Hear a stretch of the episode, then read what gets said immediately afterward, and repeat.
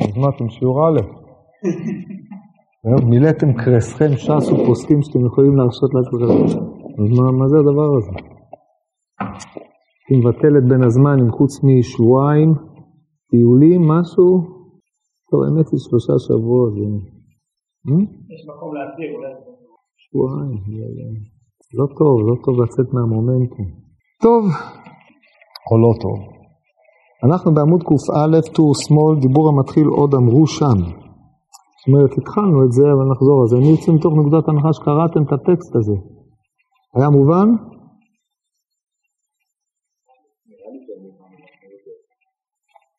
לא, זה חשוב לי לדעת אם היה מובן או לא היה מובן. אם תגידו שהיה מובן, אז נראה שהוא לא מובן. תגידו שהוא לא היה מובן, אז נסביר למה הוא מובן. בהשתדלות כמובן. זה חשוב, חשוב. אני לא אשאל אתכם שאלות, כי זה סתם אה, ילאה אותי ואתכם, אז נתחיל לקרוא ונראה מה, מה קרה כאן.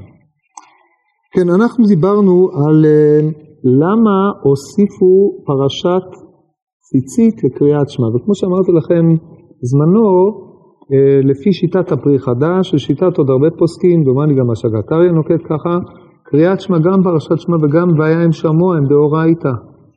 בפרשת ויאמר היא מדבריהם, הסכמינו לספק. הרמב"ם נוקט ששלושת ה, הפרשיות הללו הם מן התורה, ככה עולה מדבריו. אף על פי כן הוא נוקט uh, כשיטת רבי מאיר, שאם קרא, קרא שמע ישראל השם אלוקינו השם אחד ונאנס בשינה יצא. יוצאים מתוך נקודות הנחה שלמדתם מסכת ברכות, דף י"ג, שם הנידון של הסוגיה הזו. אה, יש עוד כמה מקומות, אבל זה עיקרה של הסוגיה.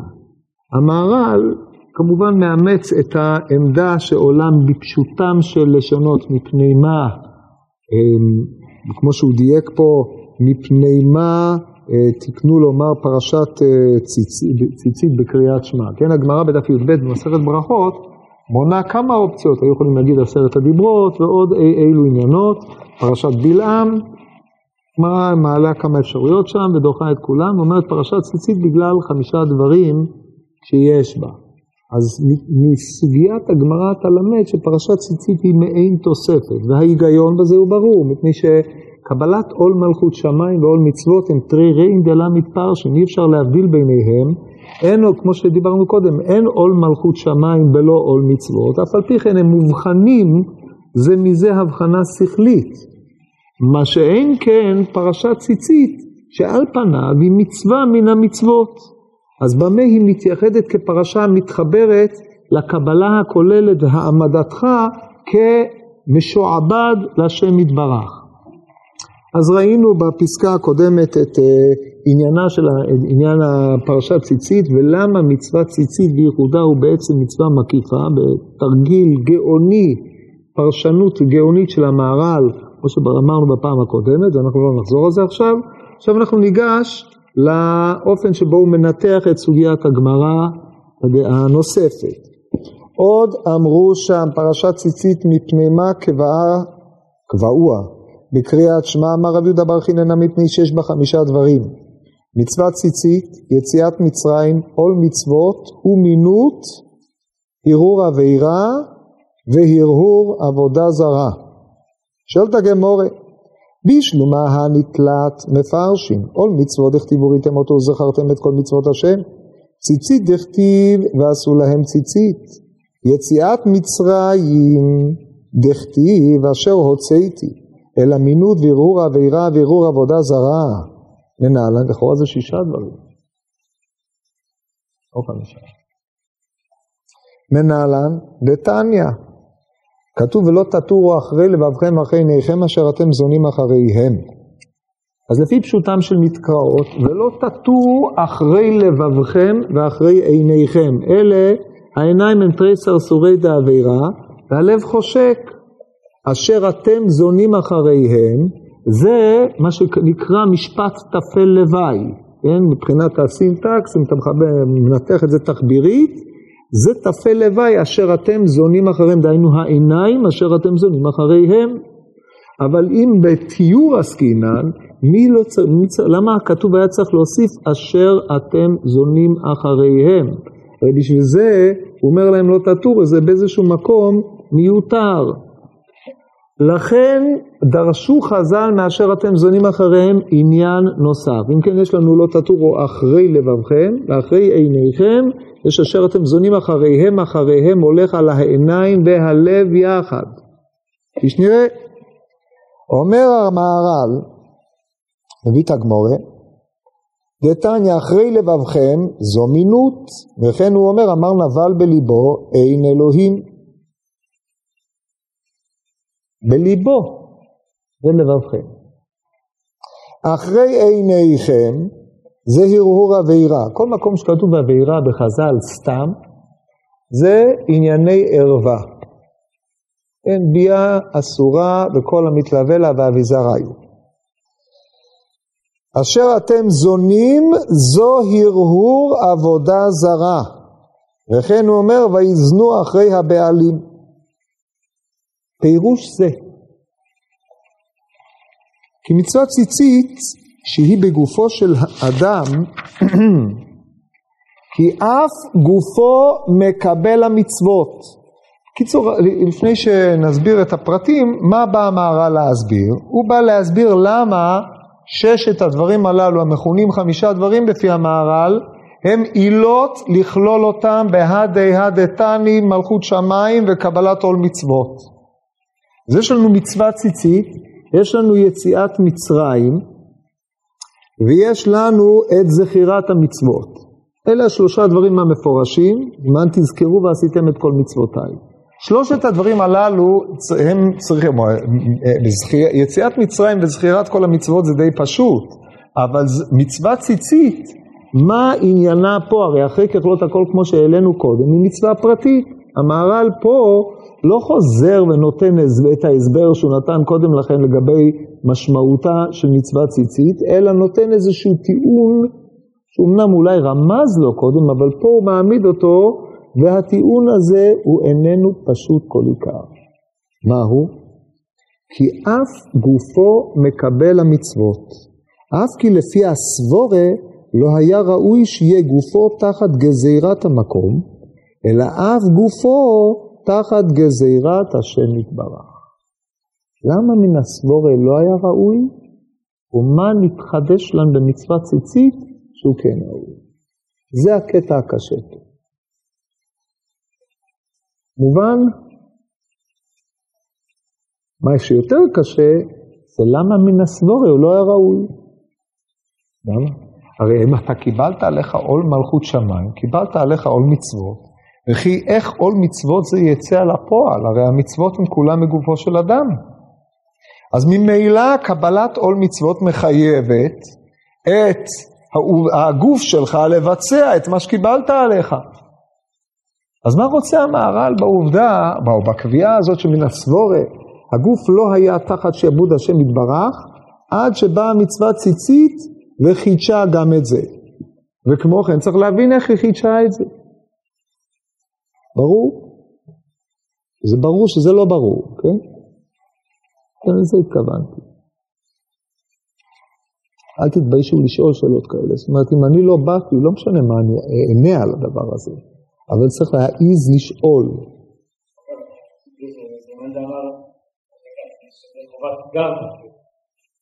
לא מכיר מאן דאמר כזה.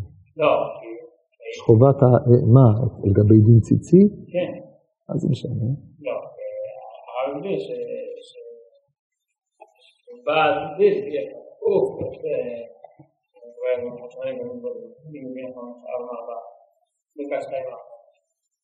אני עושה חובת מנה, אז מה? חובת מנה אומרת שגם אם יש ברשותך בגד ארבע כנפות, אתה צריך שיהיה עליו ציצית, כן?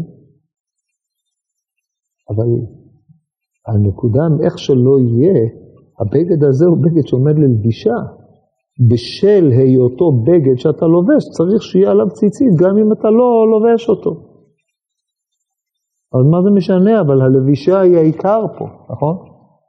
אז זה לא רלוונטי, לא, לא, לא לערבב פלפולים הלכתיים עם ההגות המחשבתית, זה, זה לא טליה בזה, כן? אחרת, אם צריכים לשאול, לימה בהקה מפלגל. טוב, אז כדי להבין את הדבר הזה צריך לחשוב על נקודה נוספת. יש מושג, אדם בא ואומר, יקדשו ידיי לעושיהם, אדם מקדיש את ידיו. כל מעשיו שרים להקדש. זה שאתה um, קיבלת עליך עול מלכותו של מלך, בתור uh, עם שמשועבדים למלך, האם הגוף שלך משועבד למלך, או שאתה מוכן לקיים אותם, קיבלת עליך לקיים מצוותיו של מלך? איפה ההבדל?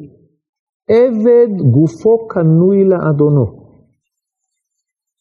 זה הנקודה המרכזית. הגמרא אומרת, עבד כנעני ודאי גופו קנוי, ועבד עברי פליגי בה, כן? גופו קנוי, לא קנוי. אבל עבד כנעני גופו קנוי. גופו קנוי פירושו של דבר שידיו של העבד כשהעבד מרים, גם אם הוא מרים לעצמו, האדון קונה. לא משנה מה יעשה, העבד הלך ועשה עסקה מצוינת, האדון זכה.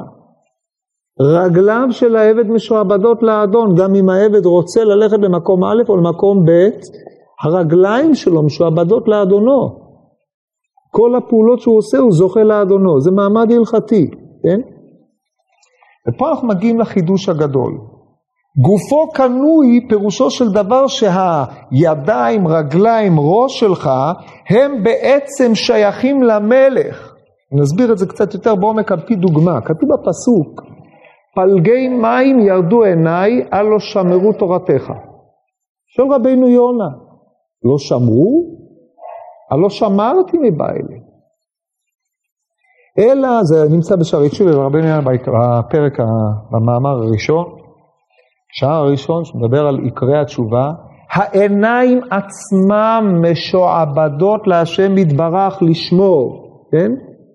ולכן הם לא שמרו, כי הם עצמם בכלל החיוב. ידיך עשוני ויכוננוני, הרגליים, כתוב, אמ, אה, חישבתי דרכיי ואשיבה רגליי אל עדותיך. אשיבה רגליי, מה, לוקח את הרגליים איתי?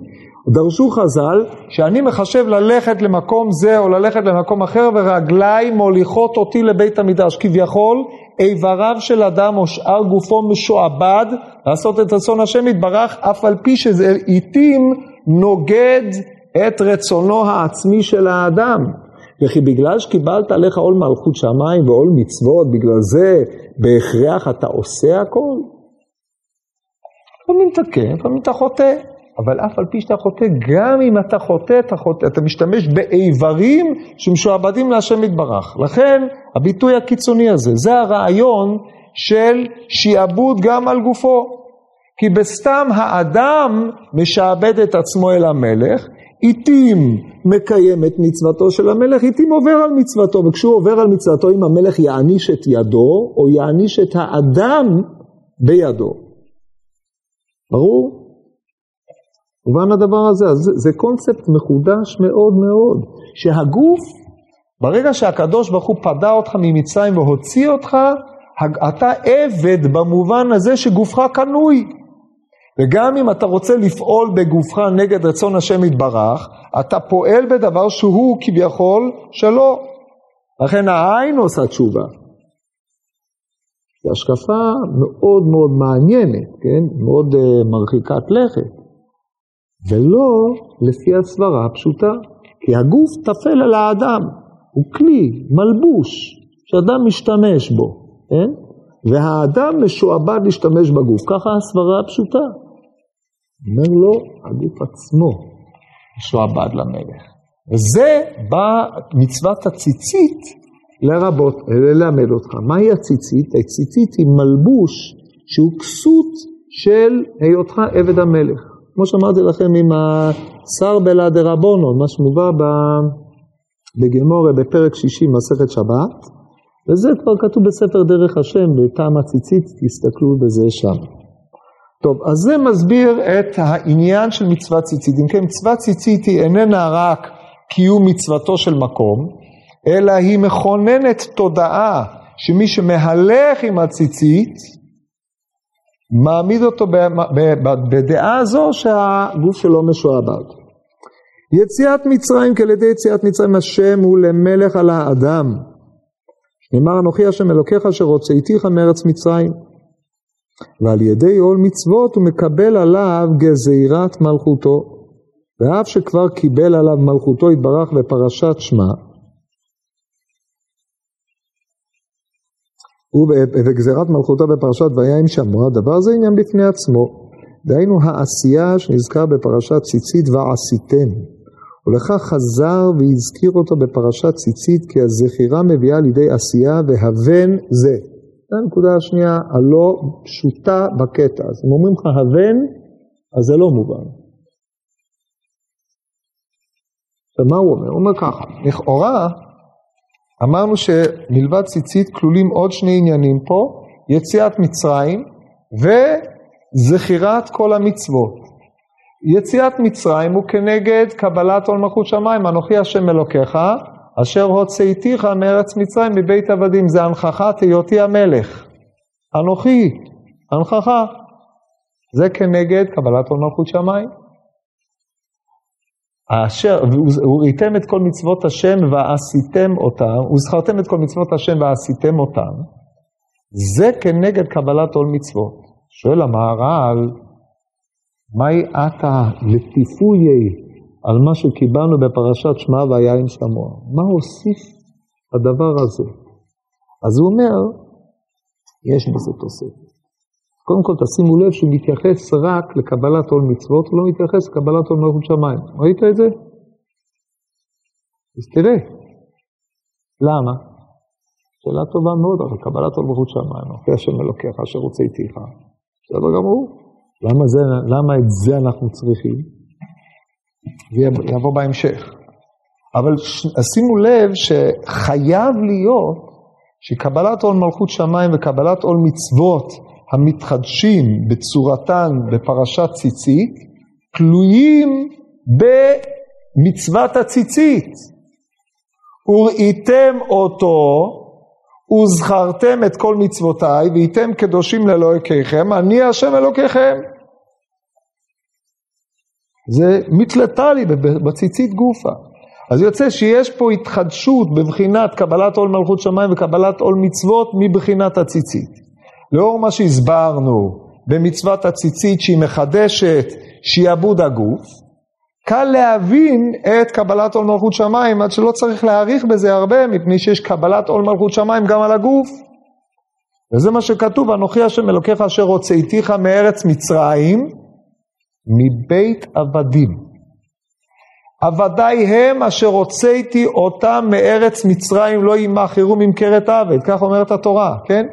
זאת אומרת, פה יציאת מצרים באה להעמיד אותנו בתורת עבדים. העבדים, כמו שאמרנו, גופם קנוי. זה בקבלה, כן, בהשגה.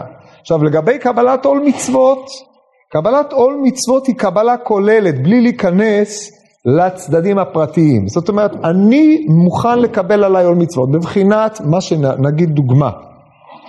כתוב בגמורה, בשעה שהקדימו ישראל לנעשה לנשמע יצתה בת קול ואמרה, אמר רב לוזו, בשעה שהקדימו ישראל לנעשה לנשמע, יצתה בת קול ואמרה, מה היא אמרה?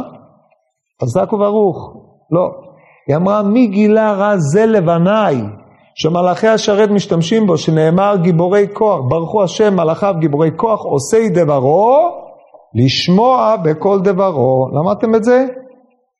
רק ספרדים יודעים את זה. גמרו את התיקון בליל שבועות, אלא אם כן יהיו בחורי ישיבות. אז פטרו את עצמם מן התיקון. זו גמרא מפורשת בשבת פ"ח עמוד א', צריך לדעת אותה, היא גמרא חשובה מאוד. מסביר רבינו יונה, שערי תשובה, שער ב' וחזר על זה בפרקי אבות.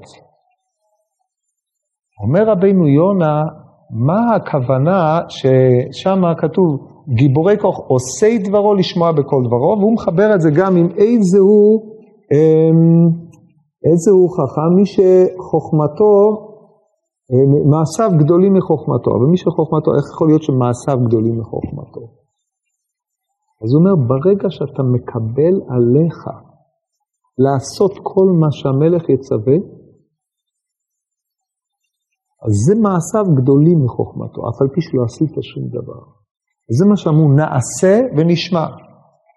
נעשה, אנחנו מקבלים עלינו כל מה שתצווה, והשמיעה איננה אלא בשביל להוציא לפועל את אותה קבלת נעשה.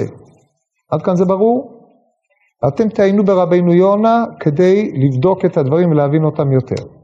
למה אני מספר לכם את כל זה? כי זה תכונת קבלת המצוות. היא אה, קבלה שאיננה מתייחסת למצווה זו או מצווה אחרת, אלא לקבלה כוללת של המצוות באשר הם. שמה שתצווה, אני אעשה.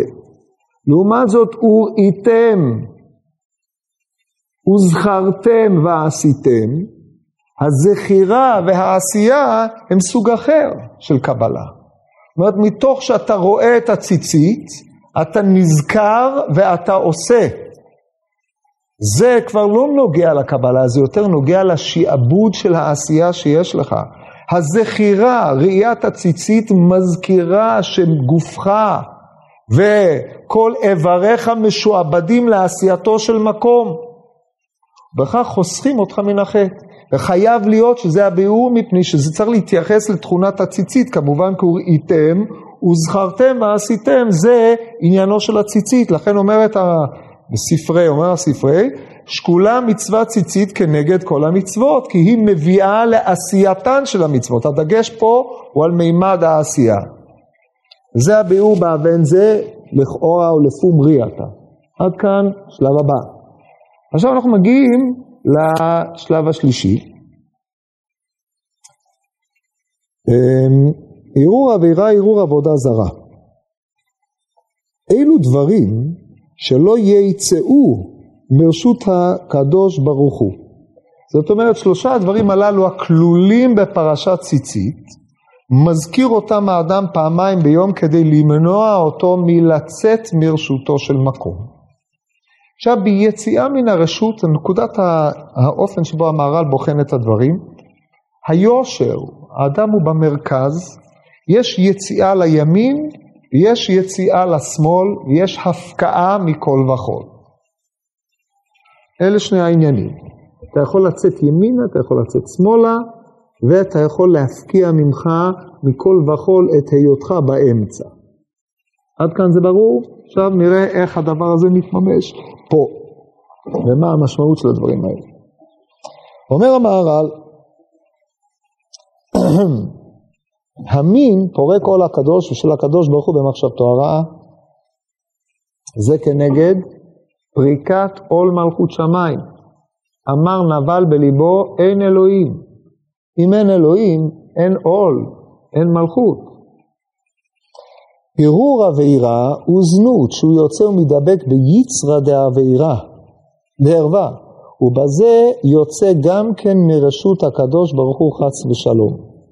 הרהור דעבודה זרה, שעל ידי הרהור זה גם כן יוצא מרשות הקדוש ברוך הוא, הוא דבק ביצרא דעבודה זרה. עכשיו שימו לב, יש פה שני מוטיבים. הנבל הוא לא דבק בשום יצרא, הוא פשוט פורק עול. ההרהור עבירה והרהור עבודה זרה מדביקים אותם ביצרא דעבודה זרה, דבקות ביצר העבודה זרה או ביצר עבירה, זה יציאה מרשותו של מקום. זאת אומרת, גם הם משתייכים לסוג של פריקת עול, אבל לא באותו אופן כמו פריקת עול עצמית שזאת מינות. לכן כולם משתייכים לעניין אחד, אלא יש פה ימין ויש פה שמאל. אז יש פה פריקת עול כללית ויש פריקת עול שהיא יציאה על ידי דבקות ביצר אחד שהוא יוצא מרשותו של מקום, דהיינו מהיות המקום מלך עליו. ונעשה משועבד ליצרו, וזה מה שהוא הולך להביא פה. לכן הוא לא מנה אותם כשש, אלא כחמש, מפני שזה אב ושני תולדותיו, מבחינת לבחינות. מה חשוב. כן, ואז זה מסביר, כי יש לך לדעת כי יצר הרע הוא יצרא דעבודה זרה, יצר הרע, הן יצרא דעבודה זרה, הן יצרא דערווה, מוצאים את אדם מרשות הקדוש ברוך הוא, שכן המוזל, לא יהיה בך אל זר, איזה הוא אל זר שהוא בתוך ליבו של אדם, כן, כתוב שהוא, לא שם על תוך ליבו, אבל כתוב משהו דומה, בקרבו של אדם, הווה אומר זה יצר הרע, יצר הרע הוא שם כולל שיש לו שני ענפים. כי היצר הרע הוא אלוהים האחרים, ולפיכך הן שנוטה אחר יצרא דערווה, הן שנוטה אחר יצרא דעבודה זרה, דבר זה הוא יציאה מרשות הקדוש ברוך הוא ודבק באלוהי ניכר, ומינות שהוא פורק את עולו של הקדוש ברוך הוא במינות עד שאומר אין אלוהים. ועתה הבן הדברים האלו מאוד, כי על ידי... גם הסברנו, לא הסברנו מה זה עבודה זרה. למה לא? בסדר, לא הסברנו מה זה עבודה זרה, כן. ועתה הבן הדברים האלו מאוד, שים לב, הוא לא דבק בערווה, הוא דבק ביצרא דערווה, הוא גם לא דבק בעבודה זרה, הוא דבק ביצרא דעבודה זרה. מה זה, מה בין עבודה זרה ליצרא דעבודה זרה? מה בין ערווה ליצרא דערווה? להסביר את הנקודה הזאת. אז הוא כותב פה, ועתה הבן הדברים האלו מאוד. בכלל, כן, כמו שאמרתי, לא מובנים. כי על ידי יציאת מצרים ועול מצוות, מקבל עליו עול מלכות שמיים. דהיינו שהשם יתברך הוציא אותם ממצרים והוא יתברך לאלוה על האדם וגופו קנוי לו לעבד בשביל שהוציא אותם ממצרים. הוא מקבל עליו עול מצוותיו כמו שאמרנו. ואחר כך, זאת אומרת אם יש לו את שני הדברים הללו, דהיינו יציאת מצרים, כן, אני השם אלוקיכם אשר הוצאתי אתכם מארץ מצרים להיות לכם לאלוקים, אני השם אלוקיכם.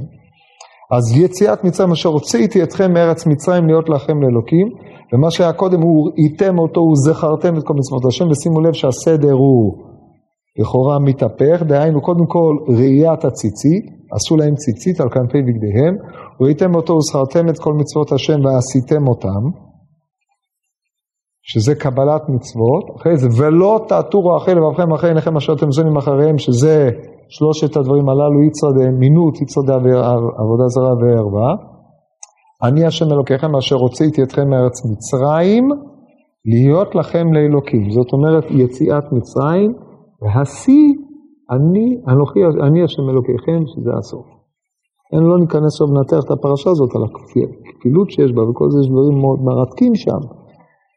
ודרך אגב, במאמר מוסגר, שאי אפשר לא להתנזה, כשאתם מסתכלים ברמב"ם, הלכות יסודי התורה, בתחילתו, יסוד היסודות ועמוד החוכמות, לידע שיש שם מצוי ראשון, הוא ממציא כל הנמצא וכולי וכולי, ואחרי זה כתוב ידיעת דבר זה מצוות עשה שנאמר, אנוכי השם אלוקיך.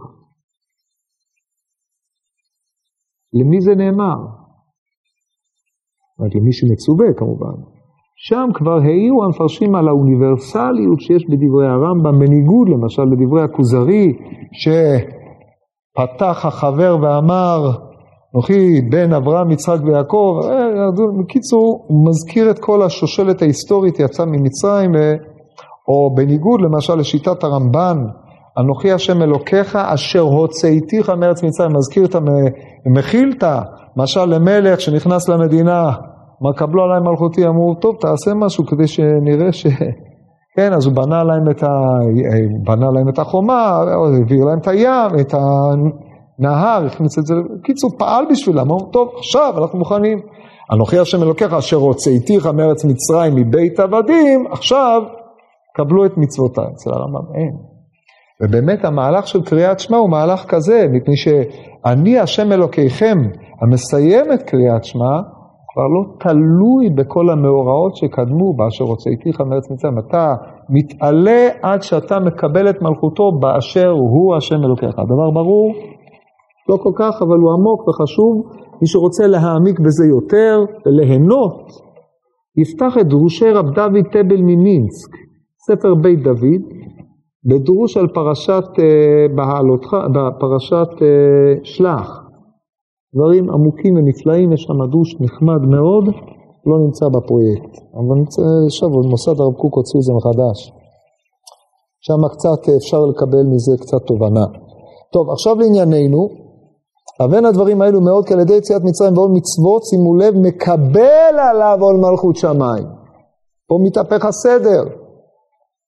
דהיינו שהשם יתברך הוציא אותם ממצרים והוא יתברך לא על האדם וגופו קנוי לו לעבד בשביל שהוציא אותם ממצרים.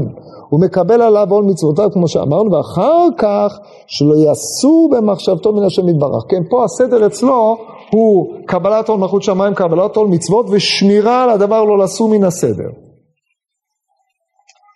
אמ, דהיינו על ידי מינות שדבר הזה הוא עשרה לגמרי, והשני הוא עשרה לצד אחד ששם מצעד ערווה, ועשרה לצד שני ששם מצעד עבודה זרה, והרבה דברים האלו מאוד מאוד. טוב, עכשיו נסביר קצת מה זה יצרא דערווה, מה זה יצרא בעבודה זרה. כמו שאמרתי לכם, תשימו לב, לא מדובר על עבודה זרה כשלעצמה ועל ערווה כשלעצמה. יש נטיות בליבו של האדם. נטיית יצרא דערווה, דהיינו יצר הגוף, משיכת הגוף לתאוות הגוף השונות, כן? זה מפרנס תעשייה של מיליארדי מיליארדים בעולם. אומות קמו ונפלו על יצרא דערווה. הוא לא מדובר דווקא על ביאת ערווה, אלא מדובר על, על הכוח הקיים באדם שחווה את העולם דרך הגוף. באכילה ושתייה ויצר המין שהוא אחד היצרים החזקים ביותר וכל הדברים המתלווים לסוג זה של חוויית העונג הגופני. זה יצרא דרבה. יצרא דעבודה זרה. פה לא מדובר על השתחוויה לפסל בלבד. היסוד של עבודה זרה זה עבודה שהיא זרה, דהיינו עבודה שהיא איננה עבודת השם יתברך. כאשר עבודה שהיא איננה עבודת השם יתברך, בדרך כלל תכליתה שעבוד הכוחות העולמיים לצורכו של האדם. היסוד הגדול המבדיל בין עבודה זרה לבין שאר עבודות, שבעבודה זרה קיווה האדם לקבל מן האלים את מה שהוא צריך לו על ידי איזושהי אה, פעילות שהוא פועל ב, על, על האלים, כן? אפשר היה להגיד את זה לכאורה גם על עבודת השם, אבל זה לא כך. ולא נאריך בזה, אבל זה הרעיון המרכזי של עבודה זרה. עבודה זרה זה בעצם אדם עובד עבודה כדי לשעבד את כלל העולם אליו. היצר הזה שורשו אל זר שהוא בגופו של אדם.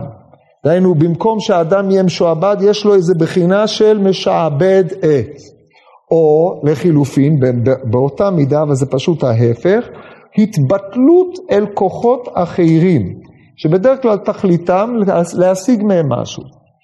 כל העניינים של כבוד האדם, או של אמ, מדרגת האדם באשר הוא, כוחו, שכלו ודברים האלה, כאשר הם נועדים להגדיל את שיעור קומתו העצמית של האדם כמנותק מהאל, זה שייך ליצר עבודה זרה.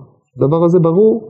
מאליו יובן שגניבה, גזלה, השתלטות על ממון אחר, רדיפת כבוד, תאוות ודברים מן אלה, כל אלה נכנסים בתוך אל זר שהוא בגופו של אדם. וכי, כשכתוב לא יהיה בך אל זר, איזהו אל זר שבגופו של אדם, מה ואומר יצר הרע, הוא לא קיים היום?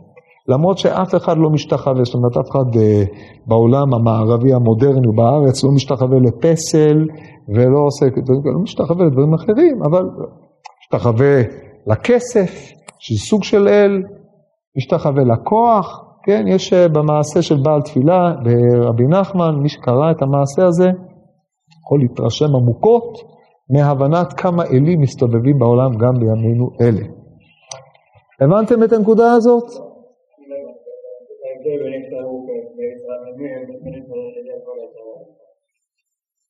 באדם יש שני כוחות, יש התאווני ויש החמדני. כך אומר הגאון בדיור על משלי, כן, הגר"א. תאווני ויצר יצר עבודה, יצר ערווה. חמדני, כוח החמדה שלך, רכוש, שלטון, כוח, כבוד. הבנת את זה? הם לא, לא אותו דבר, כן, זה יצר בעבודה זרה. שני יצרים, יצר הרע? יצר הרע הוא היצר שיש בך שנוטה או לפה או לפה, לפי התכונה שלך. שניהם יציאה מן הסדר. מפני שהתפקיד שלך הוא לא להיות לא בימין, לא בשמאל, מובן? ויש עוד יצר, אני אמלוך, שזה השיא בפריקת עול. יש רדיפה אחר ויש הטופ, הפריקת עול. טוב, עכשיו אומר, וזאת המצווה שהיא פרשת ציצית מיוחדת מה שיש בה קבלת עול מלכות שמיים ביותר. כמצוות ציצית, התכלת דומה לכיסא הכבוד אשר הוא כיסא מלכותו, וזה מורה כי מלכותו הוא על האדם, כאילו מנכיח את המלך לפניו, וזה וראיתם וזכרתם ועשיתם. זכרתם זה העמדת הדבר מול עיניך ממש, זה הזכירה. ומפני כי מלכותו יתברך על אדם, לכן נזכר ביציאת מצרים, כי מצד יציאת מצרים השם יתברך למלך עליהם, כדכתיב אנוכי השם אלוקיך אשר הוצאתיך מארץ מצרים מבית העבדים שרצה לומר כי לכך אני אלוקיך ומולך עליך ואתה קנוי לי לעבד. בעבור שהוצאתיך מבית עבדים, לכך אתם תהיו לי עבדים לקבל מלכות שמיים. כל אלו החמישה דברים ראויים שיהיו נזכרים בפרשת ציצית בפרט. אז אם נסכם את החמישה דברים, כמו שאמרנו, יש לנו את השלושה המפורשים, שזה ציצית, יציאת מצרים וזכירת המצוות, והשניים האחרים זה מינות ויצר הרע שהוא מתחלק לשניים. יש אנשים שיש להם נטייה להשתעבד לגוף, יש אנשים שיש להם נטייה להשתעבד לתכונות אחרות. שיש באדם התכונה הכעסנית או התאוונית או, לא, או החמדנית, כן? אז לכן זה חמישה ש... שאחד מהם מתחלק לשניים לפי התכונה הזאת. טוב, אז הוא אומר, אמ, כי כבר אמרנו כי מצוות ציצית שאדם מכסה בו גופו, עד שמצד גופו הוא נכנס תחת גזירת השם יתברך, כן, אתם רואים שכיסוי הגוף הוא זה שמשעבד את הגוף, זה החידוש שלו, להשם יתברך, הוא כאשר עושה המצווה הזאת. ודבר זה התחלה לעשות שאר כל מצוותיו. מדוע זה התחלה? כי ההתחלה לעשייה היא שעבוד הגוף באשר הוא הגוף אל השם יתברך. ואז אף על פי שנטיותיך הפנימיות, דהיינו היצר הרע שלך מושך להשתמש בגוף למקום אחר, אתה רואה אותו ואתה זוכר שאחרי ככלות הכל גופך משועבד ואתה עומד בפני המלך, בזה אתה כופף את נטיותיך הפנימיות, דהיינו היצר הרע שבך וכו'. כן, טוב, אנחנו צריכים לסיים פה. ולכן כתיבו זכרתם כי זכירה מביאה לידי מעשה ומצווה זאת כי ולמען תזכרו ועשיתם את כל מצוותיי.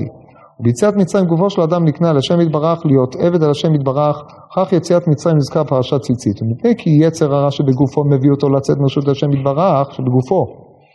לכן בפרשת ציצית נזכר בפרט ערעור מינות, ערעור עבירה, ערעור עבודה זרה, כאילו שלושה יוציאו אדם מרשות הקדוש ברוך הוא, לכן על ידי אילו חמישה דברים מורה שהוא עבד אליו עד שבגופו הוא תחת השם יתברך ואינו יוצא מרשותו כלל. הבן אלו ג' פרשיות קריאת שמע וים שמוע, פרשת ציצית ותדע כי לידם מקבל אדם מלכות שמיים בשלם.